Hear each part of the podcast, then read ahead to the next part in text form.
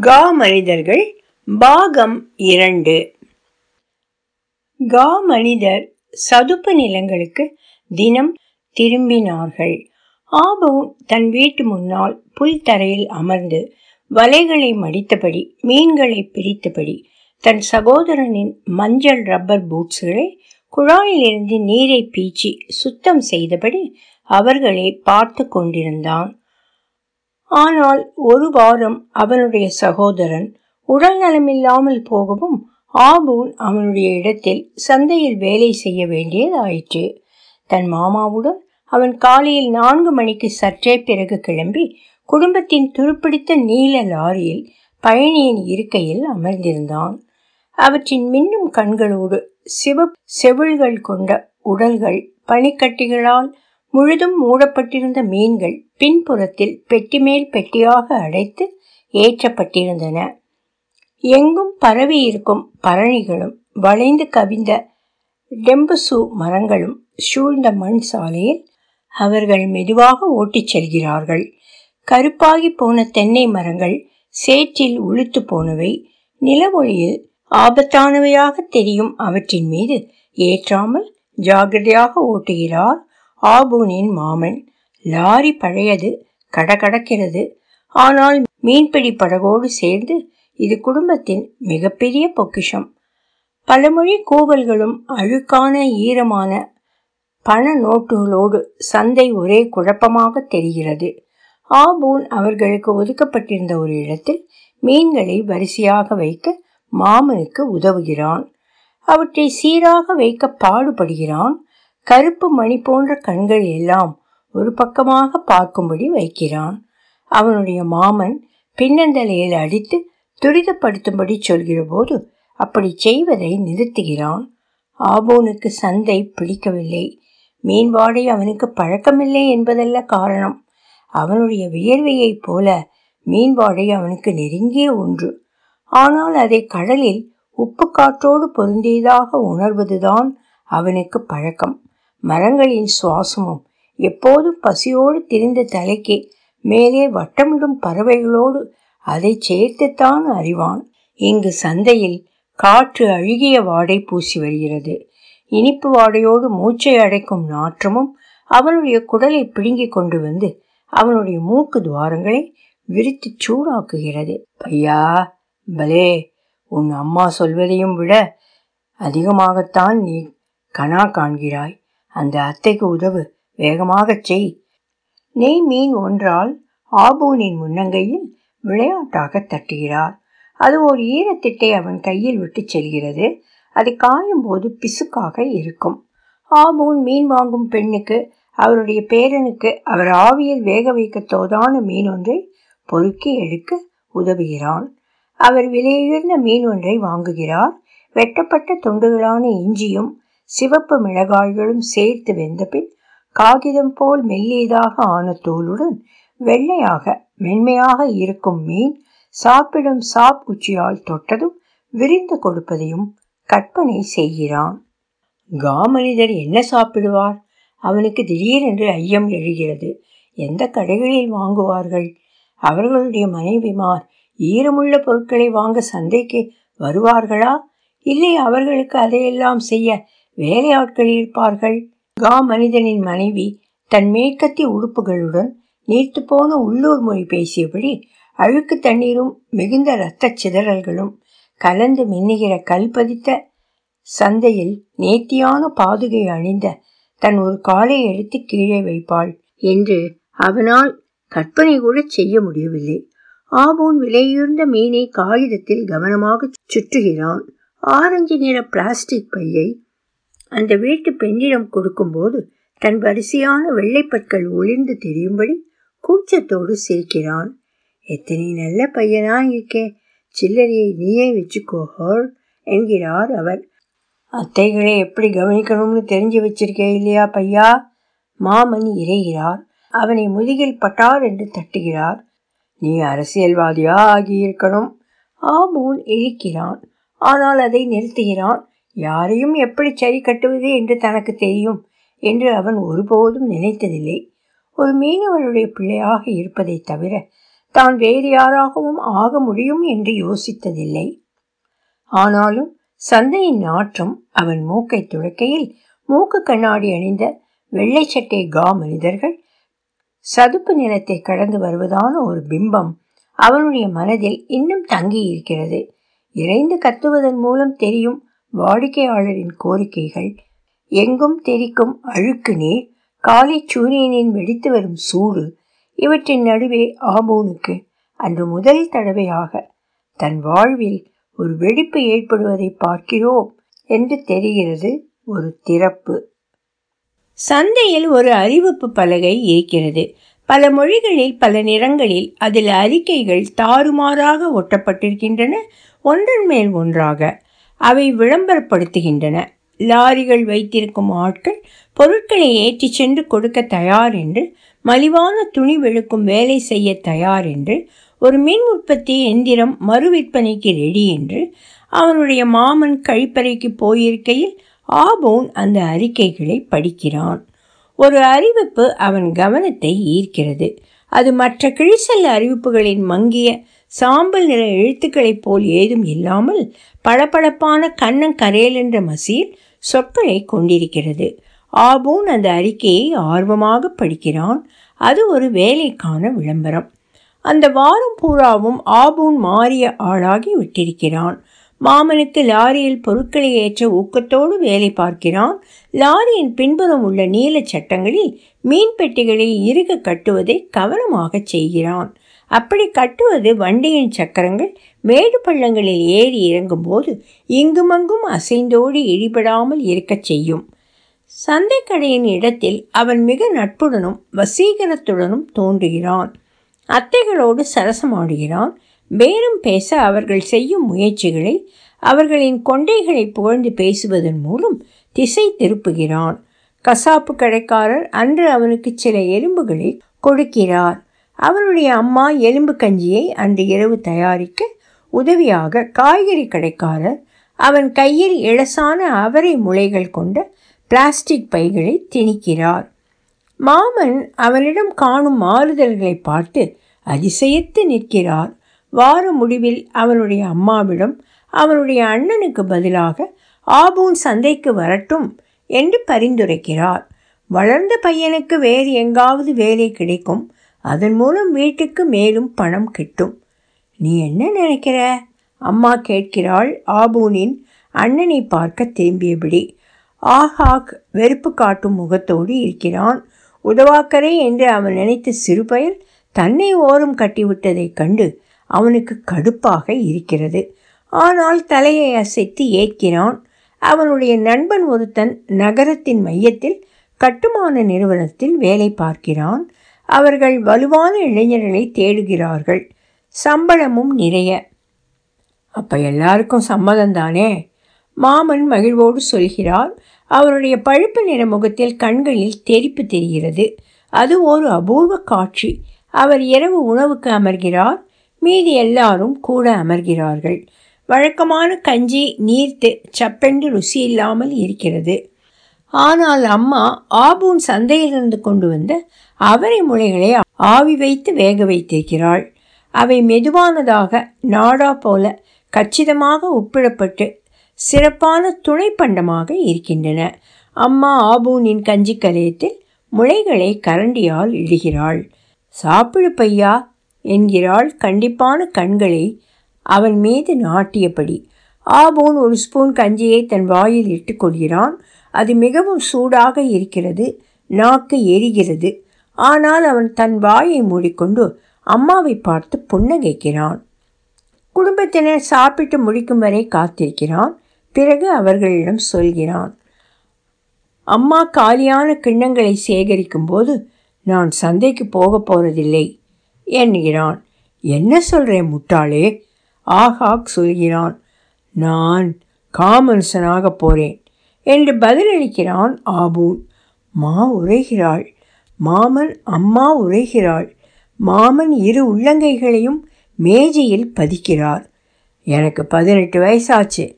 என்னால் வாழ்க்கை புறாவும் இங்கேயே இருக்க முடியாது. ஆபோனின் குரல் சிறிது உடைகிறது.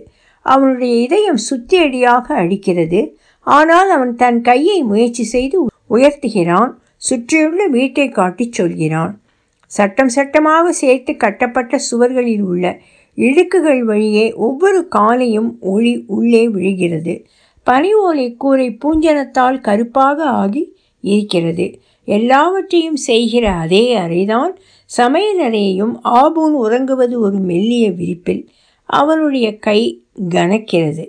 நம்ம வீடு திடீர்னு நல்லதில்லாமல் போயிடுத்தா? உனக்கு என்ன? நீயாவே இதை விட பெருசாக சாதிக்க போறியாக்கும்? ஆஹா ஏளனம் செய்கிறான். நீ ஒரு மீனவனோட புள்ள. அதுவும் நல்ல புள்ள கூட இல்லை. படகுல போகிறதுக்கு பயப்படுற ஆளு நீ காமன்சனாக போறியா? சொப்பனம் கண்டுகிட்டு இரு. மேஜையில் இருக்கிற மண்ணெண்ணெய் விளக்கின் கடுமையான விட்டு விட்டு ஒளி ஆஹாக்கின் முகத்தின் ஒரு பாதியை ஒளி ஓட்டுகிறது இன்னொரு பாதி இருட்டில் மூடி இருக்கிறது. ஆபூன் தனக்கு நன்கு தெரிந்த அந்த முகத்துக்குள் உற்று நோக்குகிறான். அது சொரசொரப்பான சிறிதும் வசீகரம் இல்லாத முகம். ஆஹாகின் கன்னங்களின் பருக்களின் வடுக்கள் விட்டு சென்ற பள்ளங்களும் தோலின் துளைகள் உப்பி கருப்பாகவும் இருக்கின்றன. அவனுடைய சகோதரனின் பிசுக்கான முகத்தோலை தன் நகங்களிடையே பிடித்து பழைய அழுக்கும் எண்ணெயும் சேர்ந்த கருப்பான விதைகள் போன்ற அந்த பருக்களின் கருமுனைகள் ஒவ்வொன்றாக வெளியே வரும்படி பிதுக்கி எடுப்பதை கற்பனை செய்கிறான். பிதுக்கி எடுத்து ரத்தம் வெளியே வரும் வரை நசுக்குவதை கற்பனை செய்கிறான். நான் ஏற்கனவே விண்ணப்பம் போட்டாச்சு. திங்கள்கிழமை நான் வேலையில் சேர்கிறேன். ஆபூன் சொல்கிறான். இந்த முறை அவன் குரல் சீராக இருக்கிறது. என்ன சொல்லிக்கிட்டு இருக்கே பையா? மாமனுடைய குரலில் கோபத்தை விட தகவல் அறியும் ஆர்வம் இருக்கிறது. உள்ளூர் சிசி இப்போ தான் திறந்தாங்க. அவங்களுக்கு ஒரு உதவியாளர் தேவை. அங்கே வேலை பார்க்குற ஆண்டிக்கு என்னை பிடிக்கும். அவங்க போய் கேட்ட உடனேயே எனக்கு வேலையை கொடுத்துட்டாங்க. சிசியா அந்த கம்யூனிட்டி சென்டரை சொல்கிறையா மாமன் தயங்குகிறார். அவங்க உனக்கு எத்தனை கொடுக்குறாங்க? வாரத்துக்கு ஐம்பது டாலர். ஆஹாக்கை நேராக பார்த்தபடி ஆபூன் சொல்கிறான். அவனுடைய சகோதரனின் முகம் மாறவில்லை. ஆனால் ஆபூன் அவனுடைய கழுத்தில் சிறிது இறுக்கத்தை கவனிக்கிறான் ஒரு நரம்பின் சிறு துடிப்பு. ஐம்பது டாலரா? அம்மா வியக்கிறாள். அழுக்கு கிண்ணங்களை கழுவுகிற வாளியில் போட்டுவிட்டு ஆபூன் அருகே வருகிறாள். மெதுவாக ஏதோ யோசித்த வண்ணம் அவன் ஏதோ சுகமில்லாதவன் போல அவனுடைய முதுகை தடவுகிறாள். ஐம்பது டாலருங்களா? நிச்சயமா தெரியுமா பூன்? ஆபூன் பெருமிதத்தோடு தலையை ஆட்டி ஆமோதிக்கிறான். சிசி அலுவலகத்தில் கண்ணாடி அணிந்த அந்த ஆண்டி அவனுக்கு அவர்கள் எத்தனை சம்பளம் கொடுப்பார்கள் என்று சொன்னபோது பிரமிப்பில் அவன் கீழேயே விழ இருந்தான் அவனை மேலும் கீழும் ஏற இறங்க பார்த்துவிட்டு அந்த பெண்மணி அவனுக்கு ஒரு வாரம் முன் சம்பளம் கொடுப்பார்கள் அதை வைத்து அவன் புது உடுப்புகளை வாங்கி கொள்ளலாம் என்று வேறு சொல்லியிருந்தார். ஆகாக் வாயால் ஒரு ஒலி எழுப்புகிறான் அது சதுப்பு நிலம் சேற்றுக்கடியில் அகப்பட்டிருந்த காற்றை வெளியே விடுவது போல ஒலிக்கிறது. சிசியில் வேலை பார்க்கறதால நீ கா மனுஷனாக ஆயிட முடியாது. அவன் சொல்கிறான் நீ ஒரு கீழ்நிலை ஆஃபீஸ் வேலையாளாகத்தான் இருப்ப. ஆனால் மாமனும் அம்மாவும் சேர்த்து கொண்டிருக்கிறார்கள். ஆபோனுக்கு தெரிகிறது ஆஹாக் என்ன சொன்னாலும் தான் ஜெயித்தாயிற்று என்பது. வாரத்துக்கு ஐம்பது டாலர்கள் என்றால் கவனமாக சேமித்தால் அவர்கள் சீக்கிரமே வீட்டுக்குரியை மாற்றிவிடலாம். அல்லது மாசத்துக்கு ஒரு தடவைக்கு மேலேயே அவர்கள் எல்லாரும் மாமிசம் சாப்பிடலாம். அல்லது அம்மா வாரா வாரம் சில டாலர்கள் சம்பாதிப்பதற்காக பிறருக்கு உபரியாக துணிகளை துவைத்து கொடுப்பதை நிறுத்தி கொள்ளலாம். அதைவிட இது மேல். அம்மா ஆபூனின் பின்னங்கழுத்தின் மேல் பகுதியை தொட்டபடி சொல்கிறாள் என் பிள்ளை யாரும் காமுனுசனானது எனக்கு வேண்டாம். ஆம்மோக்காரங்க மாதிரி பேசிக்கிட்டு திரிய வேணாம். வெள்ளையும் சள்ளையுமா துணி போட்டுக்கிட்டு ஏதோ பெரிய மனுஷங்க மாதிரி பாவனை செய்ய வேணாம். சிசியில் ஆஃபீஸ் வேலையாளாக இருக்கிறது அதை போல இல்லை. கா மனுஷங்க உனக்கு வாரத்துக்கு ஐம்பது டாலரை கொடுக்குறாங்கன்னா சரிதான். நாம் ஒன்றும் முட்டாளுங்க இல்லை. எல்லாரும் சாப்பிடத்தானே வேணும். ஆபூன் வேலைக்கு போக முதல் நாளன்று அம்மா அவனுக்கு காலை சிற்றுண்டி தயாரிக்கிறாள். சிறிய நீலக்கிண்ணத்தில் கொழகொழப்பான முட்டை வெள்ளையும் மஞ்சள் கருக்களும் நிரம்பி மிதப்பதை பார்க்கும்போது ஆபூனின் கண்களில் அபாயகரமாக நீர் துளித்து நிரம்புகிறது. கரிய சோய் குழம்பில் தோய்த்த அரை வேக்காடு முட்டைகளின் மீது மிளகு பொடியை தூவிய உண்டியைத்தான் அவனுடைய அப்பா காலை மீன் பிடிக்கப் போகும் முன் ஒவ்வொரு நாளும் சாப்பிட்டு விட்டு போவார். சாம்பல் நிறமாக ஆன கை வைக்காத மேல் சட்டையும் படகுக்காக தண்ணீரில் நனையாத தார்பாலின் போன்ற துணியில் தைக்கப்பட்ட நீலச்சராயும் அணிந்து மேஜையில் அவர் அமர்ந்திருப்பதை அவன் இப்போது காண்கிறான். அவருடைய இடது கணுக்கால் வலது முழங்கால் மீது போடப்பட்டிருக்கிறது. முட்டைகளின் திரவத்தை கிண்ணத்திலிருந்து உறிஞ்ச அவர் முன்புறம் குனியும் போது எலும்பான தோள்கள் அவர் முதுகில் கூரான கோணங்களை காட்டுகின்றன. அவர்களுடைய ஈரப்பசை நிறைந்த சிறிய வீட்டில் எங்கோ இருட்டில் பத்து பதினோரு வருடங்களாக வைக்கப்பட்டிருந்த அந்த நீல கிண்ணம் இப்போது சாப்பாட்டு மேஜையில் அமர்ந்திருக்கிறது. மா நல்ல சாப்பாட்டை உனக்கு போட்டு அனுப்பணும் பையா. வேலைக்கு போகிறதே பசியோடு போகக்கூடாது அம்மா சொல்கிறாள். ஜன்னலுக்கு முதுகை காட்டி அவள் நிற்கிறாள். அதனால் அவள் முகம் இருண்டு தெரிகிறது. ஆபுனால் அவளுடைய முகத்தை பார்க்க முடியவில்லை. ஆனால் அவளுடைய குரல் எப்போதும் போல சங்கதியை மட்டும் தெரிவிப்பதாக இருக்கிறது. அவன் தலையசைத்துவிட்டு மேஜையில் அமர்கிறான். மஞ்சள் கருக்கள் கச்சிதமான உருண்டைகளாக ஒளி கசியும்படி சுழலும் வெள்ளை திரவத்தில் வெளிமண்டலத்தில் தொங்கும் சிறு சூரியன்களைப் போல மிதக்கின்றன. அவற்றை உடைக்க அவன் விரும்பவில்லை. ஆனால் அம்மா பார்த்து கொண்டிருக்கிறாள். அதனால் அவன் சாப் குச்சிகளை எடுத்து அவற்றை உரசி பிரிக்கிறான் அவற்றின் பழிச்சிடும் உள்பாகங்கள் நீர்த்த திரவத்தில் கரைவதை பார்க்கிறான். இதில் ஏதோ சோகமான ஒன்று இருக்கிறது. அது என்ன என்று ஆபூனால் சுட்ட முடியவில்லை. எனவே தன் சாப் குச்சிகளால் திரவ கலவையை சுழற்றுகிறான். எல்லாமாக ஒரு கொழகொழப்பான வெளுத்த மஞ்சள் திரவமாகிறது. கருத்த சாய் குழம்பை அதில் சேர்க்கிறான். கொஞ்சம் மிளகு பொடியை போட்டு மேலும் கலக்கிறான். இப்போது அது தயாராகி விட்டது உன் அப்பா ரொம்ப பெருமைப்படுவார். அம்மா மென்மையாக சொல்வது அமைதியாக ஒலிக்கிறது ஆபோனுக்குத்தான் அதை கற்பனை செய்தோமா? என்று கூட ஐயம் எழுகிறது. என்ன சொல்வதென்று அவனுக்கு தெரியவில்லை. அதனால் அவன் அந்த கலவையை தன் தொண்டைக்குள் சரிக்கிறான். முட்டைகள் உப்பு கரிப்புடன் வாயில் நழுவி உள்ளே போகின்றன. கதகதப்பாக ஆனால் ரொம்ப சூடாக இல்லாமல் ஏதோ பெட்டைக்கோழியின் பின்புறத்திலிருந்து அப்போதே வெளிவந்த மாதிரி இருக்கின்றன. மற்ற எல்லோரையும் போல பா அப்பா கூட போரின் போது இறந்தார். குண்டு வீச்சு சொரிகரப்பான் நோயை எல்லாம் தப்பி பிழைத்திருந்தார். ஆங்மோகளை அரிசி மீது ஏறிக்கொண்டே போகும் வரிகளுக்காகவும் மென்மேலும் கூடி வரும் இதர பொருட்களின் பற்றாக்குறைகளுக்காகவும் தினம் சபித்து கொண்டே இருந்தார். தீவுடைய தெருக்களின் வழியே ஜிபுன் லாங்குகளின் இரு சக்கர சைக்கிள்கள் உருண்டோடிய போது பின்னே இராணுவ இசையை ஒலி பரப்பியபடி அவர்களின் ட்ரக்குகள் வந்தபோது பா பூனையை அழைத்து கொண்டு வேடிக்கை பார்க்க போனார். நன்றாக பார்ப்பதற்காக அவனை தன் தோள்களில் தூக்கி வைத்து கொண்டிருந்தார். ஜிபுல் லாங் வந்தபோது அவர் கொண்டிருந்த உற்சாகத்தைப் போல முன்னர் அவரை அவன் பார்த்திருக்கவில்லை. கடைசியா அந்த கேடுகெட்ட ஆங் மோகளுக்கு நல்லா காட்டினாங்க. அப்பா ஹோக்கியனில் வெற்றிகரமாக முழங்கினார். திமிரு பெருமை எல்லாம் போன இடமே தெரியலையே.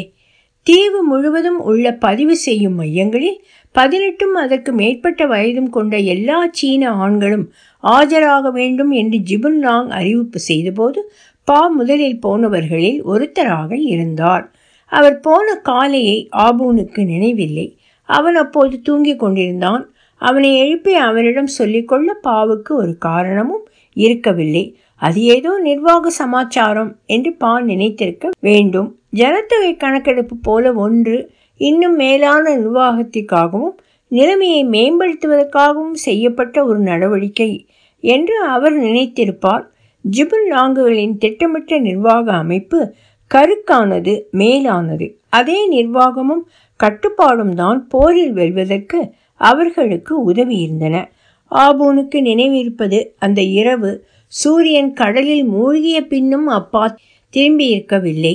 அம்மாவின் எலும்பான இடது கை முட்டியில் தோலை அம்மாவுடைய விரல்கள் சுருட்டி கொண்டிருந்த காட்சியிலிருந்த கவலையை அவனுக்கு நினைவு இருந்தது.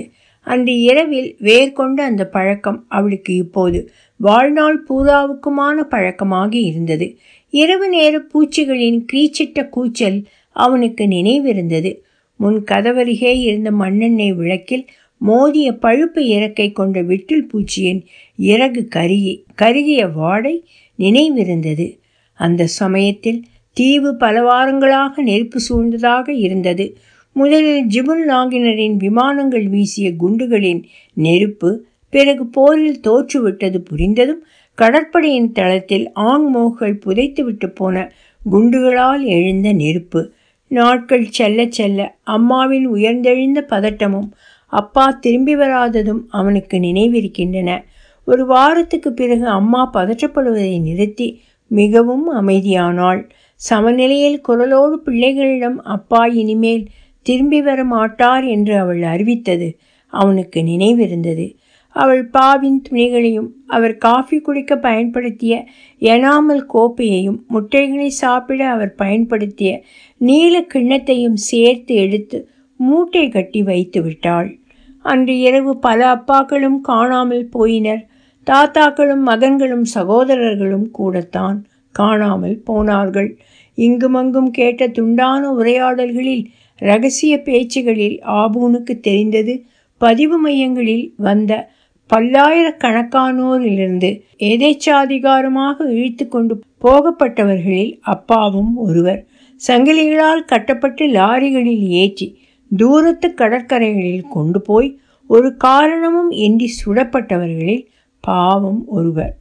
சுக் சிங் பெரும் சுத்தப்படுத்துதல் என்று அதற்கு பிற்பாடு பெயரிடப்பட்டிருந்தது. அதை பற்றி யோசிக்கும்போது கடற்கரையில் பல முன்பின் தெரியாத மனிதர்களோடு வரிசையில் பாவும் நிற்பதை ஆபூன் கற்பனை செய்கிறான். ஒரு கால் அவருக்கு அருகில் ஒரு இளைஞன் நின்று கொண்டிருக்கிறான். ஜிபுன் லாங்குகள் அவனை தண்ணீருக்கு அருகே நடந்து போக சொல்கிற போது அவன் சத்தமில்லாமல் அழுது கொண்டிருக்கிறான். பா அழமாட்டார். மற்றவர்கள் நீண்டி போய் தப்பிக்க முயன்று தம் கணுக்காலை சுற்றி கட்டியிருக்கிற சங்கிலிகளில் தடுக்கி விழுந்து ஆழமில்லாத நீரில் கை கால்களை உதைத்து கொண்டு வாயிலும் மூக்கிலும் நீரேறி தவித்து கொண்டிருப்பது போல தவிக்க மாட்டார். அவரை சுற்றி மற்றவர்கள் புலம்பி தவிக்கும் போது பா நேராக உயர நின்று அமைதி காப்பார். ஒருவேளை துப்பாக்கி ரவைகள் அவர் முதுகை துளைத்து அவரது தண்டுவடத்தை சிதைக்கும்போது அலைகளின் தாள கதி ஓசையில் அவர் நிம்மதியை கண்டிருக்கக்கூடும் என்ன இருந்தாலும் அப்பாவுக்கு கடல் வாழ்க்கைதான் தெரியும். பாவின் முழங்கால்கள் மணலில் புதைந்தபோது அந்த மணல் மிருதுவாக கதகதப்பாக இருந்திருக்குமோ? தலைக்கு மேலே காது கிழிய கூவும் கடற்பறவைகளின் ஓலம் அவருக்கு ஏதாவது விதத்தில் நெருக்கமாக தெரிந்திருக்குமோ? என்று அவன் யோசிக்கிறான். ஆபூன் அப்படி இருந்ததாகத்தான் நினைக்கிறான். ஏனெனில் மாற்றுகள் எல்லாம் தாங்க முடியாத அளவு வலி ஊட்டுவன. தொடரும். ஒலிவடிவம் சரஸ்வதி தியாகராஜன் பாஸ்டன்.